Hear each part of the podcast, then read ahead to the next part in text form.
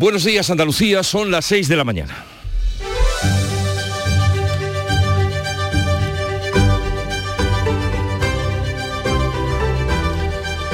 Despierta tu mente, descubre la realidad. En Canal Sur Radio, La mañana de Andalucía con Jesús Vigorra.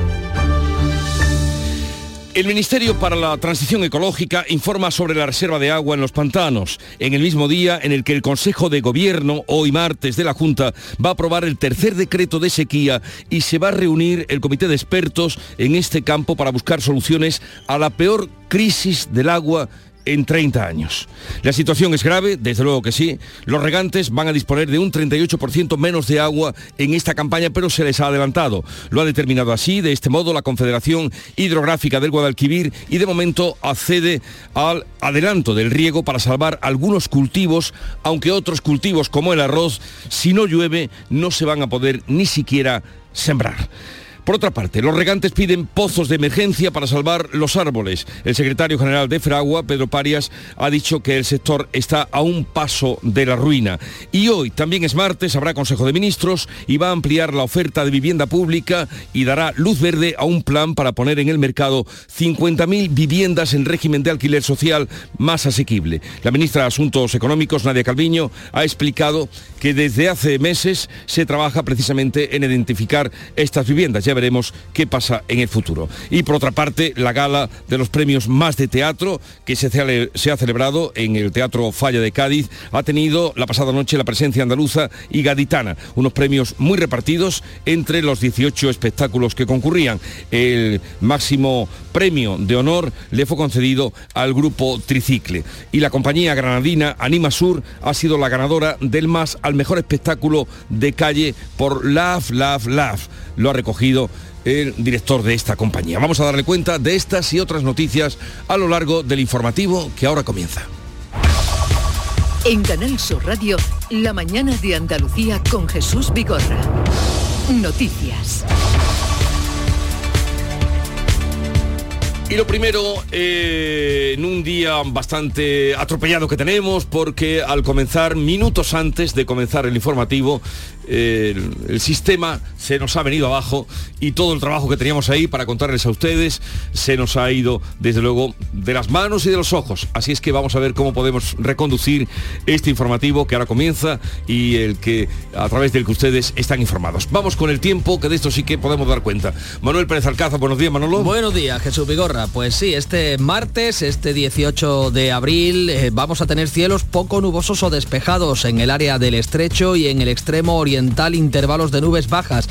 Las temperaturas siguen sin cambios, localmente en descenso. Los vientos soplan en general de componente este, ocasionalmente fuertes en el litoral mediterráneo y sierras del sur de la comunidad, con levante fuerte en Cádiz con rachas muy fuertes que recordamos desde ayer mantienen cerrado el puerto de Tarifa. Aún no hay noticia de qué va a suceder esta mañana en el puerto de Algeciras, aunque el empeoramiento de las circunstancias apuntan a que también podría sufrir el cierre. Vamos a mm, darles cuenta ahora de cómo la prensa recoge la actualidad de este día. Paco Ramón, buenos días. Muy buenos días, Jesús. Pues la prensa que tiene dos asuntos encima mm, de la mesa. Una, las medidas eh, que han aprobado el Partido Socialista y el Partido Popular para reformar conjuntamente la ley del solo sí es sí. También la comparecencia, la extensa comparecencia ayer del presidente del Barcelona, Joan Laporta, para rendir cuentas acerca del caso caso Negreira del también conocido como Barça Gay. Comenzamos ese recorrido de lectura hoy más pausada de la prensa por ABC en su edición de Sevilla, el gobierno descartó las obras del trasvase de Doñana en el año 2021. El Ministerio de Transición Ecológica renunció al proyecto hace dos años por su alto coste y dice el diario de Vocento que el borrador explicaba y lo recoge con comillas, los esperados efectos favorables sobre los recursos hídricos de Doñana. La fotografía de portada en eh, la edición de Sevilla de ABC es para dos eh, turistas que salen de un portal en el centro de la ciudad arrastrando sus maletas. Uno de cada cuatro pisos del Arenal y la Alfalfa es turístico en estos dos barrios de la capital hispalense. Los datos oficiales, dice ABC, revelan que la saturación en estas zonas de Sevilla está muy por encima de los niveles recomendados. Y ya en la 2 de ABC, donde se recoge eh, un modo más eh, eh, ortodoxo las noticias, una portada más ortodoxa, y recoge el periódico que la Fiscalía Europea va a investigar el desvío de fondos en el caso mediador. Asume así la parte sobre el general retirado, el general andaluz Espinosa Navas eh, y los contratos de drones en la Fundación Estatal FIAB. La foto de portada en este caso es para el presidente del Barça, para Laporta, que se abona, dice, al victimismo por el caso Negreira. El presidente culé se, resuelve, se revuelve contra el cinismo, dice, del Real Madrid y denuncia una campaña contra Cataluña. Estas son las principales noticias que recoge el diario mm, ABC. Miramos también la portada del país, pero vamos con el país que habla de cómo el gobierno queda en manos de las autonomías también para las 50.000 viviendas del Banco Malo. Los pisos que se usen para alquilar, alquiler social dependen de que las comunidades y de que los ayuntamientos compren o accedan a las cesiones de los inmuebles de la Saré. Y otra noticia importante que destaca también el país es cómo eh, se ha llegado a un acuerdo, a un principio de acuerdo en vísperas del próximo jueves de la aprobación de la reforma de la ley del solo sí es sí. Acuerdo entre el PSP y el PSOE, lo que ha enfadado y bastante a Podemos e Ione Belarra, que ha calificado de que el PSOE se deja humillar ante el Partido Popular. Bueno, pues en el diario El Mundo, en la portada de su edición impresa, recoge este periódico que Laporta, el presidente del Barça, es incapaz de justificar el pago de 7,5 millones de euros a Negreira. El presidente del Barcelona dice El Mundo, comparece durante dos horas ante la prensa y afirma que fichar al exárbitro fue una oportunidad. No presenta, dice también el diario, ningún informe del que fuera número dos de los árbitros e intenta desviar la atención con documentos elaborados por su hijo.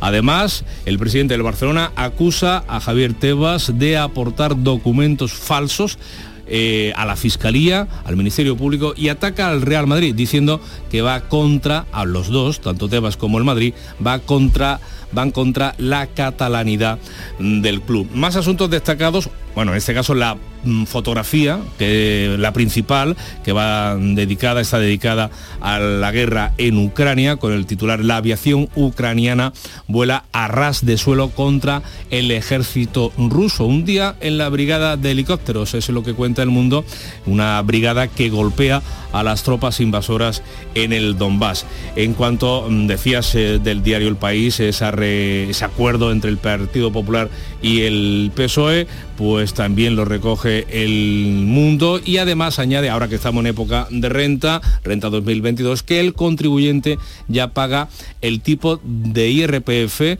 más alto de la historia. Lo hace por las pensiones y la inflación. Y en la vanguardia destaca con fotografía incluida de Joan Laporta este titular, caso Negreira, Laporta, el Real Madrid ha hecho un ejercicio de cinismo sin precedentes. Por otra parte, habla también de las enmiendas técnicas, titula PSOE y PP cierran un acuerdo sobre la ley del solo sí es sí sin abordar la rebaja de las penas. Ciudadanos anuncia su apoyo a la reforma de la ley del solo sí es sí que plantea el PSOE. Y también destacado, en lugar destacado la vanguardia, Habla de cómo Dani Alves admite por primera vez que hubo penetración, pero insiste en que fue sexo consentido. Estas son algunas de las noticias principales que hemos destacado de la prensa de hoy, eh, en una situación en la que nos encontramos con el sistema en el que trabajamos totalmente desaparecido y sí, desaparecido. Charo Padilla, buenos días. Buenos días, yo te puedo contar y muchas así, cosas. Y así comienza la mañana, pero cuéntanos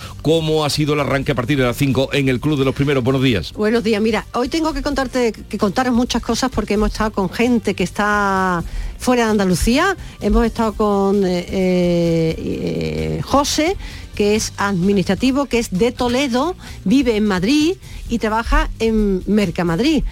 Entonces, bueno, he dicho, bueno, ¿y, y cómo enganchas con el Club de los Primeros? Pues a través del Yuyu que le encanta y después me escuchó a mí y se quedó también. Y ahora mismo estará también contigo. Pues un saludo desde aquí. Pues claro, y, y entonces eh, Mercamadrid es como un mundo, o sea, eh, dice que entran entre 6 y 7 mil camiones diarios.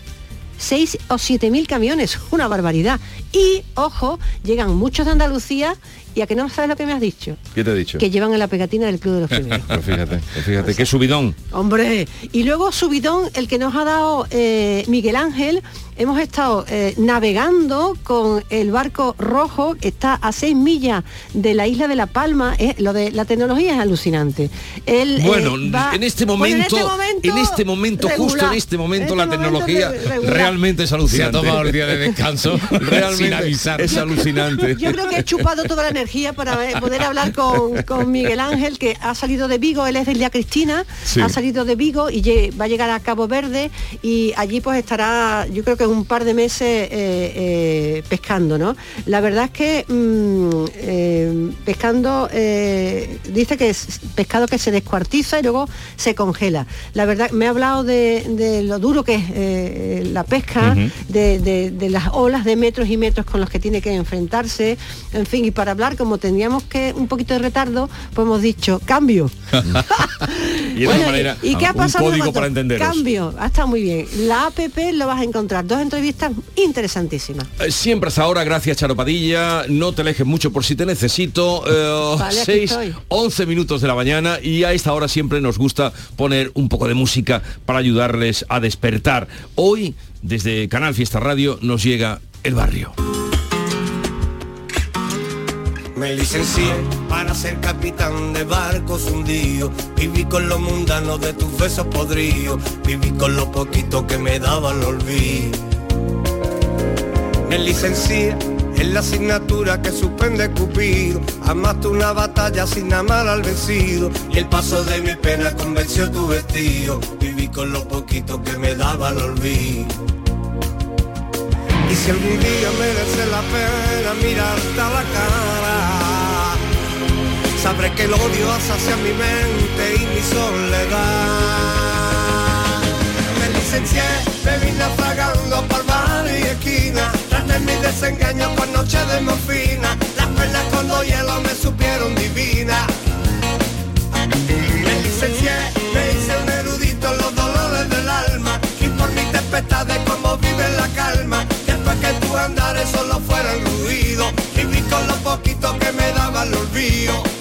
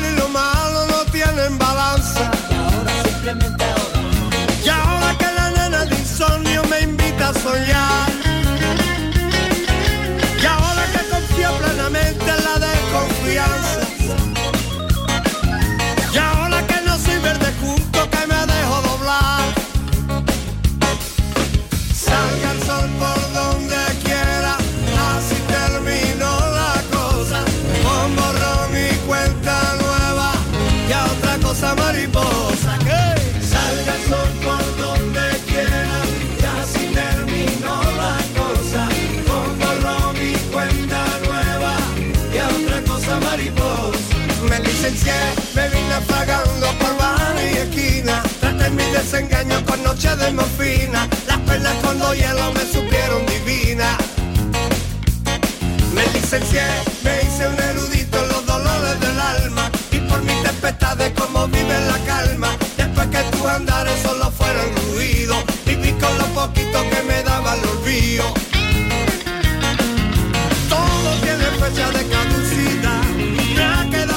La música que nos llega de Canal Fiesta Radio, El Barrio, de su último disco, Atemporal, El Licenciado, que es el título de la canción que estábamos escuchando.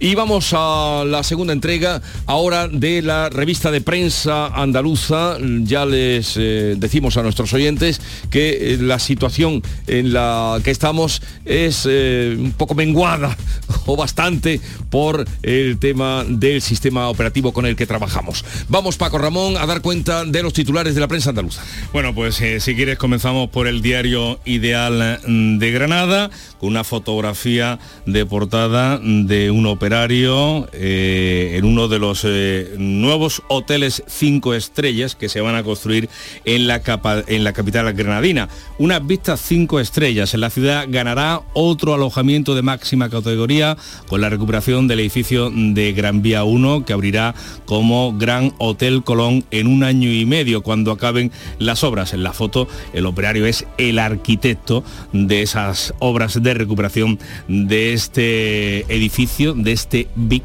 de la ciudad de Granada. Relacionado con el tema de la construcción, con el tema de la vivienda, Ideal publica que el Banco Malo acumula, la Sareb, acumula 534 viviendas y 333 solares en la provincia para mm, destinarlos a alquileres baratos, que es lo que aprueba hoy el Consejo mm, de Ministros. Esas eh, viviendas están localizadas en municipios como Cenes o Atarfe, en el cinturón de Granada, también en la costa, en, en Motril. En la capital tan solo hay 28 inmuebles y es un poco lo que refleja el diario Ideal, lo que vienen denunciando los expertos en materia de vivienda, que apenas un 10% de las viviendas que va a utilizar, va a poner, va a movilizar el gobierno para mm, alquiler barato, alquiler sostenible o asequible, pues se encuentra dentro de las zonas tensionadas de las capitales.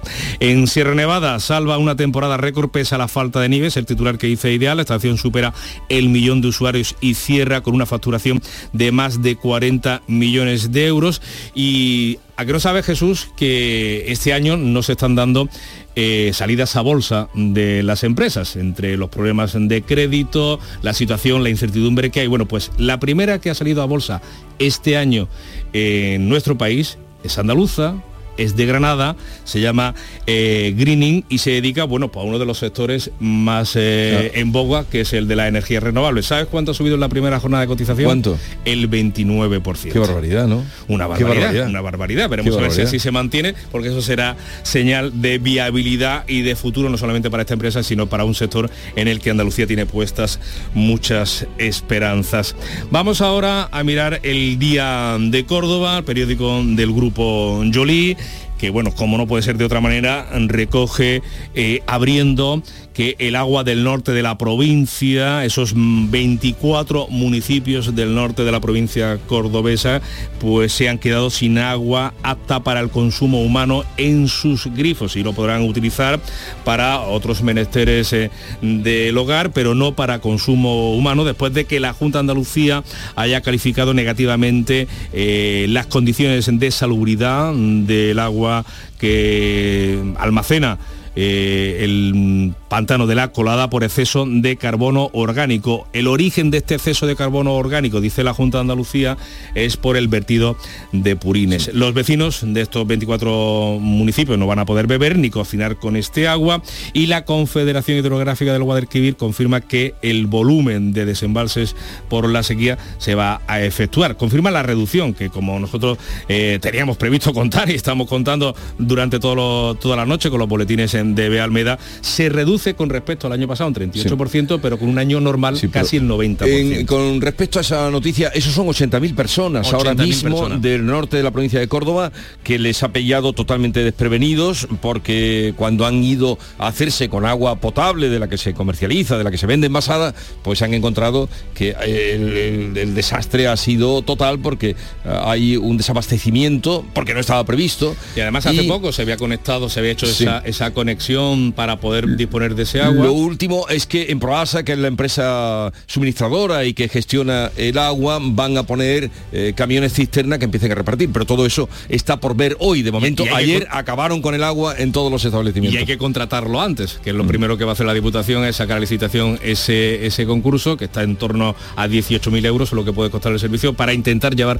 al menos ya esta semana en cubas y en cisternas, pues agua Pero- a la población.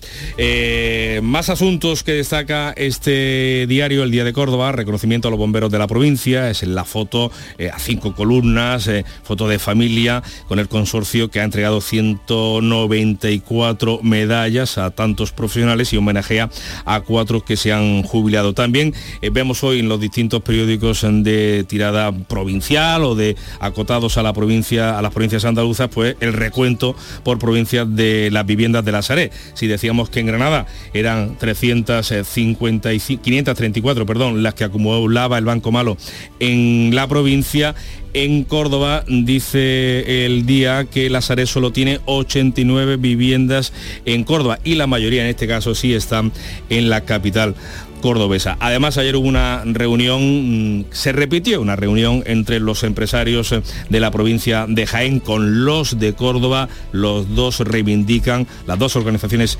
empresariales eh, andaluzas reivindican al unísono, lo hacen de nuevo, la autovía en Jaén.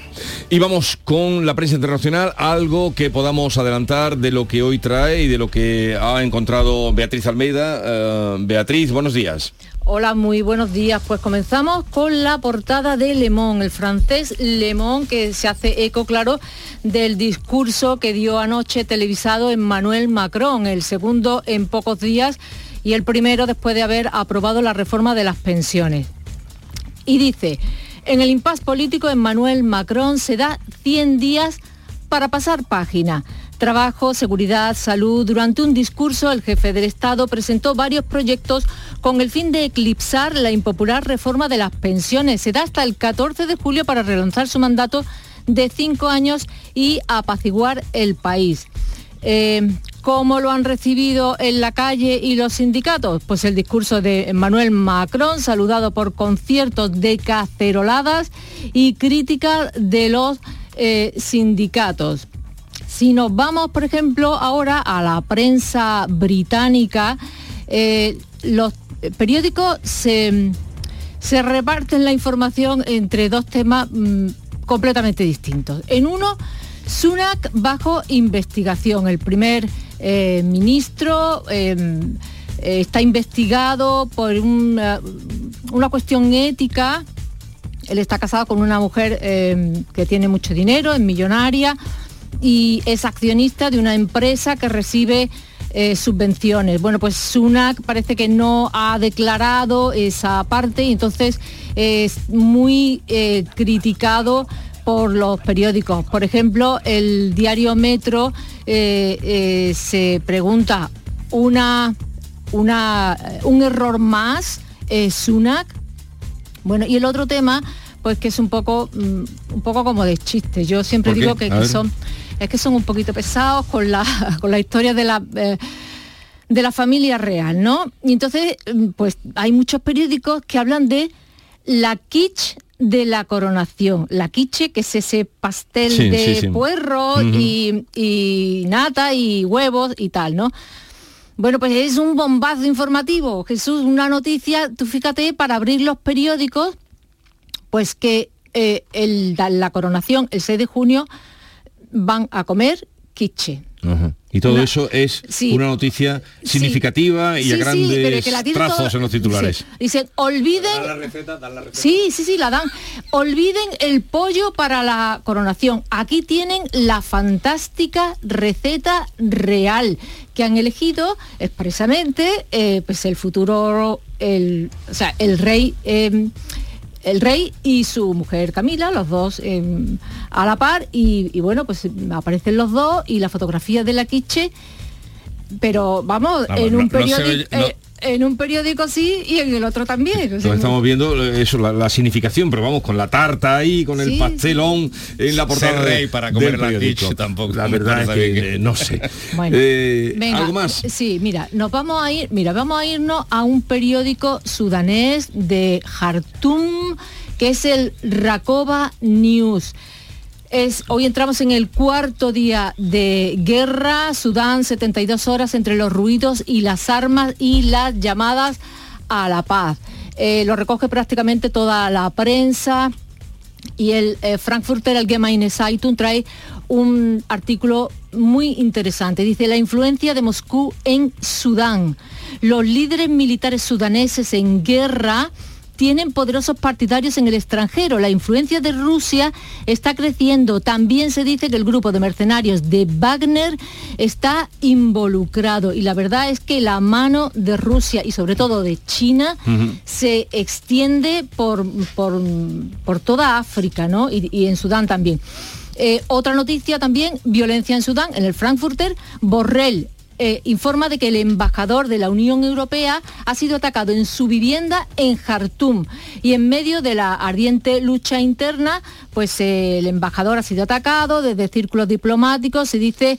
Em, eh, se llama a, bueno, a la calma y a la paz. Y nos cuenta también los periódicos alemanes que la Armada alemana se está preparando para evacuar a cientos de alemanes eh, residentes allí también. gracias, Bea. Primera entrega de la prensa internacional, revista de prensa, 6.25 minutos de la mañana. Esto es la mañana de Andalucía. Reciclamos la información de lo más destacado para el día de hoy.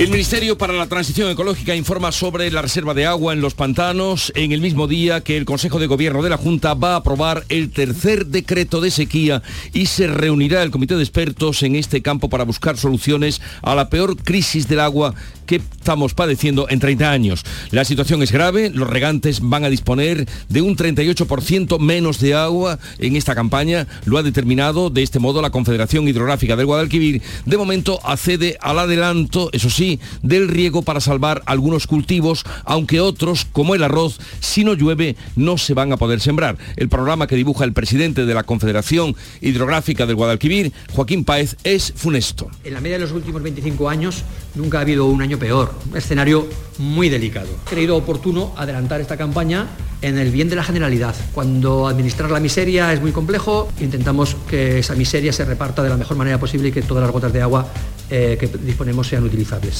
Y podemos ampliar información de lo que será esa reunión del Comité de Expertos para el tercer decreto de sequía, Paco. Es la segunda reunión del gobierno andaluz con el Comité de Expertos. La primera fue a finales del año pasado, concretamente el 3 de noviembre de 2022. Una reunión en la que va a estar presente el presidente de la Junta, eh, Juanma Moreno, acompañado de tres eh, consejeros. El comité está formado por una decena de técnicos en encabezado por un profesor de Ingeniería Hidráulica de la Universidad de Granada, el profesor Fernando Delgado. Van a, ver la situación, va, el gobierno andaluz va a recibir el último diagnóstico de este comité de expertos, así como las propuestas para actuar de manera inmediata, sobre todo con, eh, decía ayer el presidente de la Junta de Andalucía, con la intención de acertar en las inversiones. La reunión se va a celebrar esta mañana a partir de las 10 en el Palacio de San Telmo, en la sede de la presidencia de la Junta de Andalucía y en ella el presidente pues, va a ofrecer después una intervención en abierto para los medios de comunicación. Pero como decía, ayer en Sevilla el presidente de la Junta, Juanma Moreno, eh, pedía también la colaboración de otras administraciones, en este caso mirando al gobierno central, para que ejecute también inversiones para paliar la sequía, sus efectos en Andalucía. Pido al Gobierno de España que asuma el suyo, que haga sus obras y que me da igual que la haga cerca de Doñana, lejos de Doñana, pero que haga las obras hídricas que son necesarias, que llevamos demandando y que hemos fijado. Y a todo esto los regantes piden pozos de emergencia para salvar los árboles. El secretario general de Feragua, Pedro Parias, avanza que el sector está a un paso de la ruina. Que se autoricen pozos de emergencia, pozos de sequía, esa es la única manera en muchas zonas de salvar unos árboles que cuestan 12, 15, 20 o 30 mil euros por hectárea, que no hay nada que recolectar. Por tanto, es una circunstancia muy, muy grave para nuestra economía Vamos ahora también con otro asunto del día. El Consejo de Ministros va a ampliar la oferta de vivienda pública. Hoy dará luz verde a un plan para poner en el mercado 50.000 viviendas en régimen de alquiler social más asequible. La ministra de Asuntos Económicos, Nadia Calviño, ha explicado que desde hace meses se trabaja en identificar esas viviendas. Estamos llegando a acuerdos con ayuntamientos y con comunidades autónomas, teniendo en cuenta que el Parque de la Sareb está muy concentrado en tres comunidades autónomas, en Cataluña, en la Comunidad Valenciana y en Andalucía, y teniendo en cuenta que hay una parte del parque que no es adecuado para vivienda social, eh, suelos industriales, por ejemplo. Por eso, desde la primavera pasada, lo que hemos ido haciendo es justamente identificando eh, qué parte del parque se puede destinar a vivienda social y algo más festivo, la gala de los premios más que se ha celebrado este año en el Gran Teatro Falla de Cádiz ha tenido la pasada noche presencia andaluza y gaditana. Unos premios muy repartidos entre 18 espectáculos. El máximo, el más de honor, el que reconoce un proyecto de la ciudad que acoge los más, en este caso Cádiz, ha distinguido a la bicentenaria compañía gaditana Los Títeres de la Tía Norica. El público lo ha recibido con una ovación flamenca. Los títeres de la tía Norica que vienen ya de García Lorca, que hacía alusión a esos famosos títeres. Y la compañía granadina Anima Sur ha sido la ganadora del más al mejor espectáculo de calle por Love, Love, Love. Lo ha recogido José Antonio Pascual. Love, love, love de Anima Sur. Queremos reivindicar el teatro de calle porque el teatro de calle es del pueblo. Por favor, apóyenlo. Lo necesitamos y lo necesitáis. Y vamos ahora a recordar el tiempo con gran oleaje, ¿verdad Paco? Pues sí, de hecho la Agencia Estatal de Meteorología, la EMET, tiene previsto activar este martes mm, aviso nivel naranja por fenómenos costeros en la zona del estrecho de Gibraltar y también de nivel amarillo por fuertes rachas de viento en la misma comarca, así como en el resto del litoral gaditano. En concreto, según detalla la EMET en su página web, pues la Agencia Meteorológica va a mantener activado el aviso naranja por fenómenos costeros en la zona del estrecho durante toda esta jornada, durante todo este martes en el litoral gaditano desde las 11 de la mañana eh, estaba ya activado, se va a prolongar hasta las 8 de esta tarde por rachas eh, de levante que podrían alcanzar los 70 u 80 kilómetros mm, por hora. Por lo demás, eh, para este lunes la EME en Andalucía una jornada de cielos poco nubosos o despejados, como decíamos, con intervalos de nubes altas en el área del estrecho y el extremo oriental. Las temperaturas van a evolucionar sin cambio en lo general, aunque lo que sigue sin cambiar es la falta de lluvia. 6.31 minutos de la mañana, vamos ya con la información deportiva que nos trae Antonio Camaño. Buenos días. Hola, ¿qué tal? Buenos días. Después de la victoria del Sevilla en Mestalla, se queda el descenso a 8 puntos con toda la tranquilidad que recibe el Sevilla para centrarse en lo que está por venir. El próximo jueves, competición europea, recibe el conjunto de Mendilibar en el Estadio Ramón Sánchez Pizjuán al Manchester United en los cuartos de final de la Europa League. Y ojo, porque el equipo inglés se puede llegar con 10 ausencias importantes al estadio sevillista. Eliminatoria abierta gracias al empate a dos que logró en Old Trafford. Y en el Betis Pellegrini cuenta con canales para el partido del sábado ante Osasuna porque la suspensión cautelar de la sanción sigue vigente hasta que el juez de lo contencioso administrativo no diga lo contrario, así que el centrocampista del Betis está en este momento a disposición del técnico chileno para poder jugar en Pamplona. Y en el Cádiz, debate abierto. Vuelve Iza Carcelén y Conan Ledesma, el portero titular del Cádiz, puede volver a jugar después de cumplir su sanción, pero David Gil está haciendo un tramo de temporada espectacular. Su mejor partido fue el pasado fin de semana ante el Real Madrid y ahora la decisión la tiene que tomar Sergio González. Y en Granada han puesto las entradas a 15 euros para acompañar al conjunto nazarí en Santander frente al Racing. La entidad pone a disposición de sus abonados la reserva de entradas para estar y animar al conjunto granadista en el trascendental partido ante el equipo cántabro. Échame un cable, ya no. ¿Qué le regalo a mi mujer por Navidad? Home Yuyu, tengo algo que te va a encantar. Suelta por esa boquita, criatura. Hogar Solar, energía limpia, en primera, de ustedes. Además, puede contratar ahora y está hasta abril sin pagar un duro. Eso es un regalo, Yuyu, y no el pijamita de todos los años. Llama al 955 31 80 80. Hogar Solar, la luz que te ayuda a ahorrar. La mañana de Andalucía con Jesús Vigorra. Y a esta hora hacemos lo propio, que es recordar el santoral. Hoy es San Perfecto de Córdoba. Fue un presbítero mártir, era conocedor del idioma árabe al nacer durante el califato Omeya, sirvió en la Basílica de San Arcisclo, en Córdoba, pero fue encarcelado y degollado por los sarracenos el 18 de abril. Fíjate, es hoy. El 18 de abril. Tal que hoy. Tal que hoy. Por ahí viene el día de su santo, claro. El 18 de abril de el 850 por combatir la doctrina de Mahoma. Es uno de los mártires cuyo martirio es recordado por San Eulogio en su Memorial Santorum. Y vamos a recordar también las efemérides del día de hoy, 18 de abril, tal día como hoy, de 1847, ojo a esto, porque estamos en sus vísperas, se inauguraba la primera feria de abril de Sevilla. O sea, hace 176 años que se inauguraba la feria para la que ahora se está preparando todo. La ciudad, los visitantes, la cartera, las casetas, todo se prepara. Pues tal día como hoy se inauguraba la primera feria de Sevilla, que fue en 1700 en 1847, hace 176 años. Y tal día como hoy, de 2007, ya más reciente, más cercano en el tiempo, tuvo lugar la huelga general contra el cierre de la planta de Delphi en la bahía de Cádiz, que ustedes bien recordarán aquella huelga que tanto dio que hablar. Y la cita que me he traído de Anatole France, el escritor francés, Anatole France, eh, un poco acordándome o de, de ese- de esa huelga que hay ahora de eh, funcionarios de justicia, que fue ayer de un ochenta y tantos por cien, fue 85 elevadísima. Dice, dicen los convocantes el 31% en Andalucía. dice- elevadísima. dice la Junta. El escritor francés Anatole France decía, la justicia solo ha sido siempre una hija de la cólera y el miedo. Creía Eso que iba a decir otra cosa, ¿eh? venganza. Creía que iba a decir otra cosa, ¿eh?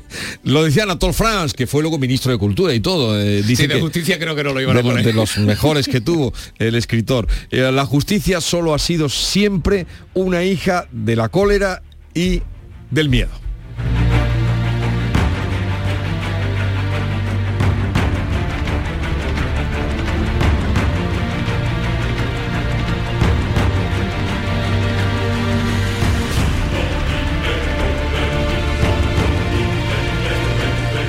...6.36 minutos de la mañana sintonizan Canal Sur Radio. Esto es La Mañana de Andalucía para estar bien informados. Atentos ahora a Paco Ramón. ¿Te gustan los chollos? En Rapimueble los tienes así de claros. Dormitorio de matrimonio solo 149 euros. Composición juvenil solo 394 euros. Llévate tu chollo al instante y paga en 12 meses sin intereses con la garantía de Rapimueble. Más de 200 tiendas en toda España y en rapimueble.com. Toda Andalucía y toda tu radio van contigo, cuando quieras y donde quieras. Porque la app de Canal Sur Radio tiene todas nuestras cadenas, con todos los programas que te gustan, las emisiones en directo y tus podcasts. En casa, en el trabajo, haciendo deporte, de compras, paseando. Descárgatela. Tienes todo Canal Sur Radio, Radio Andalucía Información, Canal Fiesta, flamencoradio.com y Canal Sur Radio Música para ti. Toda Andalucía y toda tu radio van contigo. Más Andalucía. Más Canal Sur Radio. La mañana de Andalucía en Canal Sur Radio. Noticias con Francisco Ramón.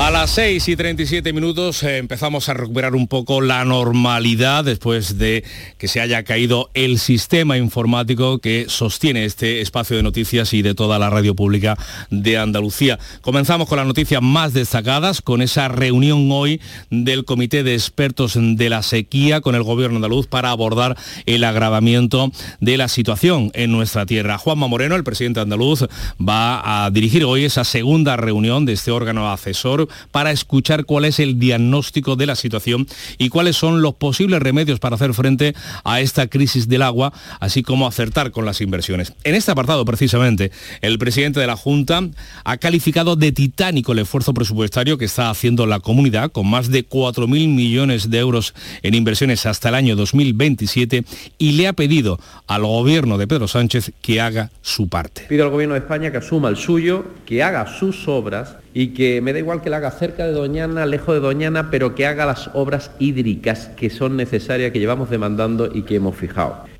La primera y última reunión de este comité de expertos que lidera el profesor de Ingeniería Hidráulica de la Universidad de Granada, Fernando Delgado, se produjo el pasado 3 de noviembre. Desde entonces, la situación ha empeorado sin apenas precipitaciones. Y la Junta reclama al Gobierno, como hemos visto, que ejecute las obras hidráulicas de interés del Estado en Andalucía y también que aproveche la presidencia de la Unión Europea para impulsar una política hídrica comunitaria. Así lo ha dicho la consejera de Agricultura Carmen Crespo, quien ha pedido unidad a todas las administraciones para hacer frente a la sequía, especialmente al Gobierno central, y ha comparado las obras que una y otra administración están ejecutando en estos momentos en Andalucía. Imagínense que el Guadalquivir, que es una cuenca que ocupa en Andalucía el 67%, solo tiene, solo tiene un decreto de sequía con 9,7 millones de euros. Nosotros con el 33% de las cuencas de Andalucía y del territorio, dos decretos de sequía con 142 millones de euros y ahora punto Andalucía de un tercer decreto de sequía. Crespo también ha pedido al Gobierno que introduzca en el debate político de la Unión Europea la necesidad de una política de agua comunitaria. Así lo ha propuesto la consejera andaluza durante la reunión que el ministro Luis Planas ha mantenido este lunes por la tarde con las comunidades autónomas para trasladarles las prioridades de España en política agraria y pesquera durante la próxima presidencia de turno de la Unión. Sobre la sequía, el titular de Agricultura ha sido cauto y ha preferido esperar a la celebración de la Mesa Nacional de la Sequía que tendrá lugar mañana miércoles. Eh, y a partir de ahí, lógicamente, el Gobierno reflexionará y tomará las medidas que sean oportunas en esta materia. Al encuentro solicitado por la Junta y todas las organizaciones agrarias, los regantes acuden con dos reivindicaciones primordiales, que se autoricen pozos de emergencia para salvar los cultivos de arboleda y además un plan de construcción de balsas de riego. El secretario general de las comunidades de regantes andaluzas, Pedro Parias, ha reclamado estas y otras medidas que considera urgentes ante la gravedad de la situación que se autoricen pozos de emergencia, pozos de sequía. Esa es la única manera en muchas zonas de salvar unos árboles que cuestan 12, 15, 20 o 30 mil euros por hectárea, que no hay nada que recolectar y es que estamos ante la peor sequía de los últimos 25 años. Ante la gravedad de la situación por la que estamos atravesando, la Confederación Hidrográfica del Guadalquivir ha recortado el desembalse en un 38% respecto al año pasado. Los cultivos que recibirán un máximo de 700 metros cúbicos por hectárea y otros como el arroz no van a poder mm, ni siquiera sembrarse. Este recorte, decimos del 38% respecto al año pasado, es de un 90 si lo comparamos con un buen año hidrológico, por lo que los mm, regadíos van a recibir apenas un 20% del agua que normalmente reciben. Joaquín Páez es el presidente de la Confederación y asegura que la situación es completamente de emergencia. En la media de los últimos 25 años nunca ha habido un año peor, un escenario muy delicado. He creído oportuno adelantar esta campaña en el bien de la generalidad. Cuando administrar la miseria es muy complejo, intentamos que esa miseria se reparta de la mejor manera posible y que todas las gotas de agua eh, que disponemos sean utilizables pues un desembalse extraordinario que ha autorizado la Confederación Hidrográfica del Guadalquivir y que también esa autorización contempla el adelanto a petición de los regantes. Así, pues hablamos de los cultivos de arboleda, los que hemos visto pueden dar al traste si la sequía continúa con frutos y con árboles de más de, 15, de, de 20 años. Los arroceros, por el contrario, estudian ahora retrasar la siembra un mes y llevarlo al mes de junio, esperando que llueva en el mejor de los casos. Sevilla de entrada es la principal productora de arroz de todo el país y el año pasado solo se embrolla el 30%, escuchen ustedes, de las 37.000 hectáreas que tiene disponibles. Asunción Escalera. Este cultivo, el más importante en la provincia de Sevilla, encadena seis campañas con baja producción, pero ahora los agricultores se plantean directamente no plantar. La siembra se hace en mayo y depende de que haya agua abundante procedente del riego, una situación poco realista en estos momentos, como señala el director gerente de la Federación de Arroceros, Eduardo Vera. Planificando un poco la superficie, pues se puede ver si se puede sembrar algo, pero este año, como le digo, estamos peor que el año anterior y el año anterior ya solamente pudimos sembrar un 30%. La única alternativa que nos queda ahora es que, vinieran tormentas y que se pusiera a llover pues, pues, pues de forma eh, muy potente para llenar algo los embalses. Vera asegura que lo que necesitan ahora son ayudas directas y que se trabaje para aumentar en el futuro la capacidad de embalse. Pues la factura de la sequía que no deja ningún cultivo exento, tampoco los de secano de invierno. El cereal se da prácticamente por perdido, mientras el girasol y el garbanzo dependen de las lluvias que puedan caer en lo que queda de primavera, al igual que el olivar, aunque el olivar podrá también disfrutar de ese desembalse extraordinario de la Confederación Hidrográfica del Guadalquivir. Sobre estos cultivos habla el gerente de la cooperativa de San Juan del Puerto en Huelva, José Manuel Mora. El cereal está en un punto ya de, difícil recuperación, está en el, momento del espigado y hay mucha espiga blanca, esa espiga blanca que está totalmente vana, no va a generar ningún grano de, cereal.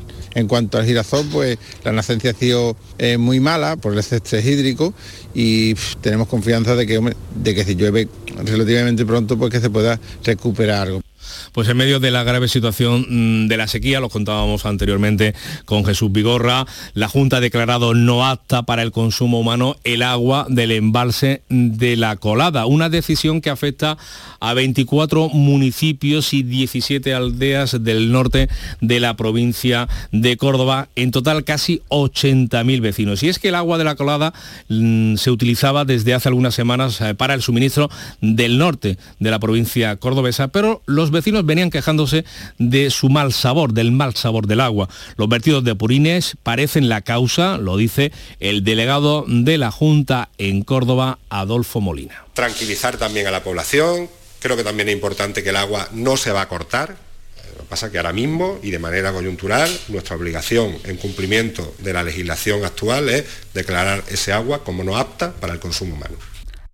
A partir de ahora será la Diputación de Córdoba la que garantice el consumo humano. Para ello deberá licitar un concurso para eh, lo más rápida rápidamente posible. Eh, esperemos que en esta misma semana puedan llevar agua en camiones cisterna y cubas a estas localidades eh, cordobesas. Pero también pueden beber agua del grifo, se han detectado, no pueden beber agua del grifo, se han detectado valores en radiactivos en la Sierra de los Filabres, una eh, localización que afecta a 300 vecinos de Chercos. Antonio Garrido es el jefe de salud pública en Almería que no haya suministro de agua porque ha dado unos valores por encima de, lo que dice la legislación, aunque son muy suaves, muy, muy pequeñitos, pero el principio de precaución manda y nos acaban ahí los problemas del consumo de agua en nuestra tierra, en la localidad granadina de Alamedilla. Sus casi 600 habitantes llevan varios días sin poder pasar,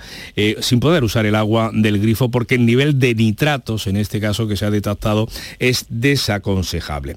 Cambiamos de asunto, aunque mm, está mm, prácticamente relacionado con la sequía. Les hablamos ahora de Doñana. La ministra de Transición Ecológica, Teresa Rivera, viaja hoy, lo hace a Estocolmo, a la capital sueca para asistir al Consejo Extraordinario de, Medio, de Ministros de Medio Ambiente para aprovechar y entrevistarse con el comisario de Medio Ambiente, con Virginius Sinkevicius, para abordar la crisis en política en Doñana. Rivera se adelanta unos días al 3 de mayo cuando se desplace también a Bruselas una delegación del gobierno andaluz para exponer al comisario, a Sinkevicius, la proposición de ley de Partido Popular y Vox para la reorganización de los regadíos en el entorno del Parque Nacional. Y sobre este asunto, el consejero de la presidencia, Antonio Sanz, ha asegurado en Canal Sur Radio que desde la Junta no van a permitir más amenazas del gobierno de Pedro Sánchez sobre retirar las competencias de Doñana, en referencia a la hipotética aplicación del artículo 155 de la Constitución, el que se aplicó en Cataluña. Nos han amenazado con un 155. Mire usted, los que indultan a los, a los, independentistas catalanes son los que nos van a amenazar ahora de un 155 para quitarnos competencias. Mira, ha costado mucho las competencias y la autonomía andaluza como para que nos vengan a amenazar desde la Moncloa o desde los áticos de la castellana dándonos lecciones a los andaluces de lo que es gestionar Doñana. Mire, eso no lo vamos a permitir. A Doñana también se ha referido el presidente de la Conferencia Hidrográfica del Guadalquivir, eh, Joaquín Páez, que asegura que cuando estén acabadas las obras, solo las tierras con derechos consolidados podrán acceder al agua, según la legislación vigente. Recuerda que el trasvase que está pendiente es principalmente para aliviar los acuíferos de Doñana y que le corresponde a la Confederación y no a la Comisión de Trasvases decidir su reparto. 15 hectómetros cúbicos sean destinados a sustituir agua de regadío subterráneo con derechos consolidados por agua superficial. Cualquier otra pretensión de intentar solucionar una posible o no posible eh, legalización de nuevas hectáreas regables se sale fuera de la ley del trasvase. Pues también les contamos eh, que hoy es la segunda jornada de huelga convocada por los funcionarios de prisiones, en la primera del lunes, con paros entre las 10 de la mañana y la 1 de la tarde. Los sindicatos hablan de éxito al registrarse un paro del 85% de la plantilla. Aquí en Andalucía, la Consejería de Justicia ha fijado el seguimiento de esa huelga en el 31%. Pero a los eh, sindicatos em, de, justicia se unen también ahora los propios jueces, que han puesto como fecha tope al Ministerio de Justicia, a la ministra Pilar Job, el próximo mes de mayo, para llegar a un acuerdo y subir también, piden también subidas salariales. En, como decíamos, eh, en justicia, en Andalucía, esa incidencia se quedó en el 31%. Y hoy el Consejo de Ministros aprueba eh, la última promesa mm, electoral del presidente del gobierno, Pedro Sánchez, la movilización de 50.000 viviendas de la Saré para destinarlos al alquiler con precios asequibles. 7 menos 10, tiempo de información local. En la mañana de Andalucía de Canal Sur Radio, las noticias de Sevilla. Con Pilar González. Hola, buenos días. Los comercios del entorno de la feria podrán este año sí vender bebidas todo el día, excepto alcohol. Se persigue de nuevo combatir las botellonas. En el campo la situación es crítica. Se adelanta el riego para mayo, lo pedían los agricultores, pero para el arroz no hay agua. El sector de momento puede retrasar la siembra hasta el mes de junio. Enseguida se lo contamos antes el tiempo. Hoy tenemos el cielo despejado, viento del este con intervalos fuertes en el entorno de la Sierra Sur. La máxima prevista es de 30 grados en Écija, Lebrija y Morón, 32 en Sevilla. A esta hora 14 grados en la capital. Divisa, tu concesionario oficial Opel de siempre se convierte en Automares Divisa para, además de toda la gama de Opel, ofrecerte vehículos de ocasión de todas las marcas gracias a Spodicar, la red de coches de ocasión del grupo Estelantes y vehículos industriales y profesionales de Fiat, Peugeot y Opel. Te seguimos esperando en Bellavista, Avenida Jardín de la Isla número 4. Te gustará Opel, te gustará Divisa y ahora mucho más. Estás estupenda. Gracias. Medicina estética en Clínica Doctor Ortiz. ¿Tu hermana y tu hermano también? Ellos cirugía plástica en Clínica Doctor Ortiz. ¿Y el pelo de tu marido? Ah, injertos capilares en Clínica Doctor Ortiz. Ahora en Clínica Doctor Ortiz ampliamos servicios. Ginecología general, funcional y oftalmología. Seguridad, confianza y satisfacción de nuestros clientes. Las noticias de Sevilla. Canal Sur Radio. El Ayuntamiento de Sevilla permitirá este año a los comerciantes de alimentación de los remedios y tablada vender bebidas durante toda la feria y solo estará prohibido la venta de alcohol y hielo a partir de las cuatro y media de la tarde. El consistorio y los tenderos han llegado a un acuerdo para flexibilizar las medidas puestas en marcha en años anteriores con el fin de evitar las botellonas en el entorno de la feria. Pero este año sí se podrán vender refrescos y zumos, algo que no estaba permitido el pasado año. Los sevillanos estos días pasean por la calle Asunción, los vecinos de la zona, cantando las sevillanas de las banderolas que los vecinos han colgado en las terrazas y balcones para celebrar el 50 aniversario del traslado de la feria a Los Remedios. Fue para ti como el calor que adornó tu jardín que se marchitó. Cántame, me dijiste cántame, cántame por el camino. Y venta razones, como yo te camelo flamenca ven Bueno, pues esta alegría contrasta y mucho con la situación que vive el campo, que es crítica. La Confederación Hidrográfica del Guadalquivir ha confirmado el adelanto del desembalse para riego previsto para mayo, como demandaba el sector, aunque reducen un 38% el agua para los regantes. Se destinarán 700 metros cúbicos por hectárea, que es la mitad del agua que había el año pasado. Lo explica el presidente de la Confederación, Joaquín Páez. La dotación correspondiente a lo que tendría que ser en condiciones normales de 6.000 metros cúbicos por hectárea, bueno, pues la dotación máxima correspondiente a esas 6.000 metros cúbicos va a ser tan solo de 700 tan solo de 700 hectómetros cúbicos. Esto es una, bueno, pues un descenso de más del 80% de, de esa dotación máxima.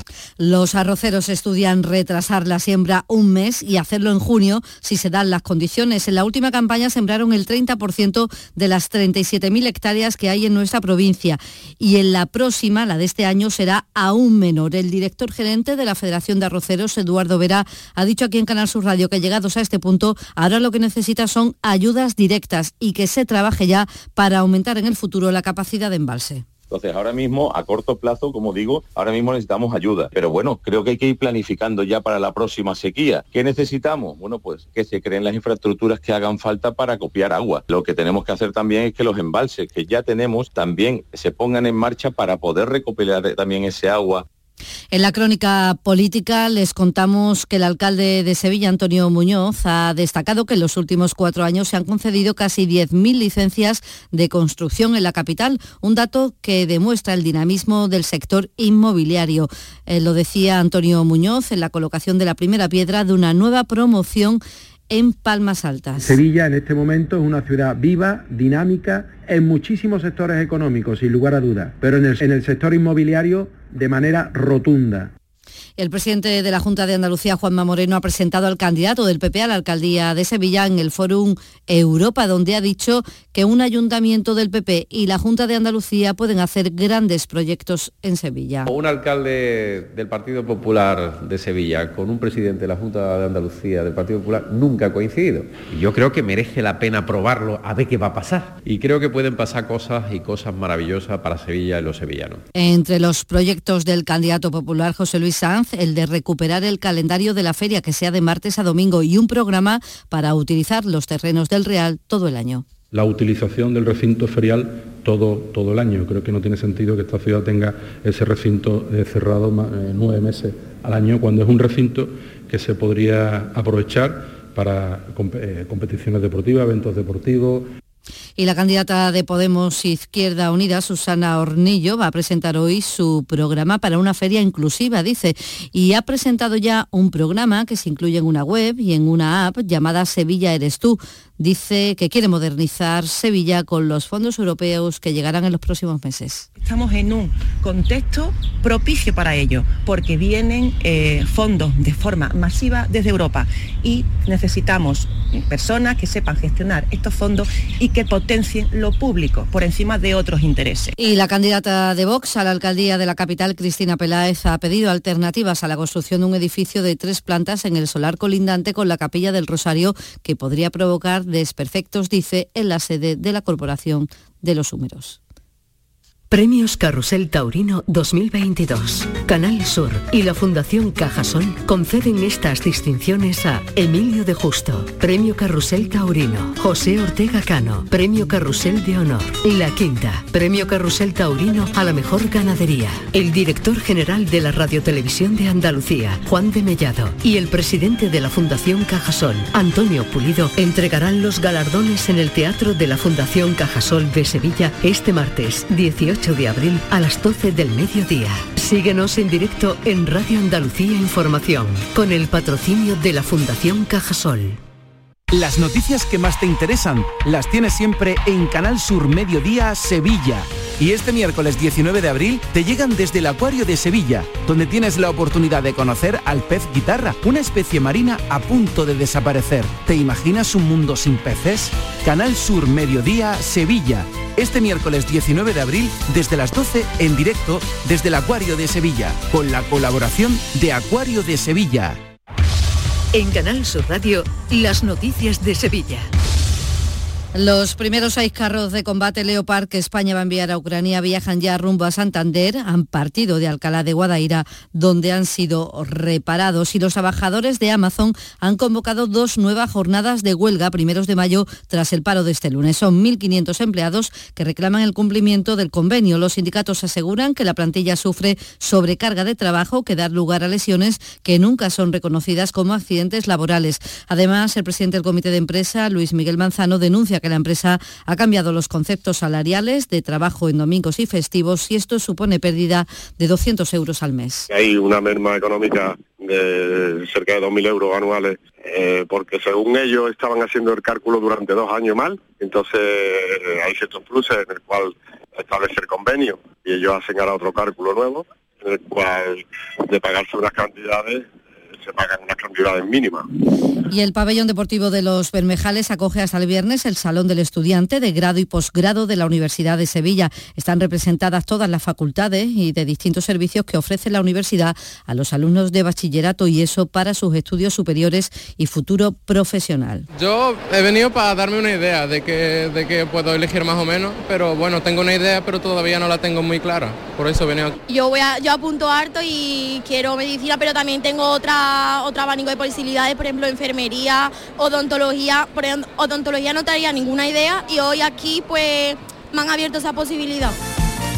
Deportes, Antonio Camaño, buenos días. Hola, ¿qué tal? Buenos días. Después de la victoria del Sevilla en Mestalla y con el descenso a 8 puntos, el Sevilla se centra en la competición europea porque el jueves recibe en el partido de vuelta al Manchester United. Un equipo, el inglés, marcado por las lesiones y por las ausencias, porque entre lesionados y bajas, el cuadro británico puede llegar con 10 ausencias importantes al estadio Ramón Sánchez Pizjuán. Eliminatoria abierta gracias al empate a 2 que logró el Sevilla en Old Trafford. Y en el Betis, Pellegrini cuenta con canales para el sábado ante Osasuna. La suspensión cautelar de la sanción sigue vigente hasta que el juez de lo contencioso administrativo no diga lo contrario. Así que Sergio Canales está en estos momentos a disposición del técnico chileno para poder jugar el sábado en Pamplona. Una cita esta tarde sobre las 7 en el Archivo de Indias. Habrá un cortejo de personajes históricos. Es la forma de presentarse el parque temático Puy de Foix de Toledo. 14 grados hasta ahora en Sevilla, 12 en Estepa.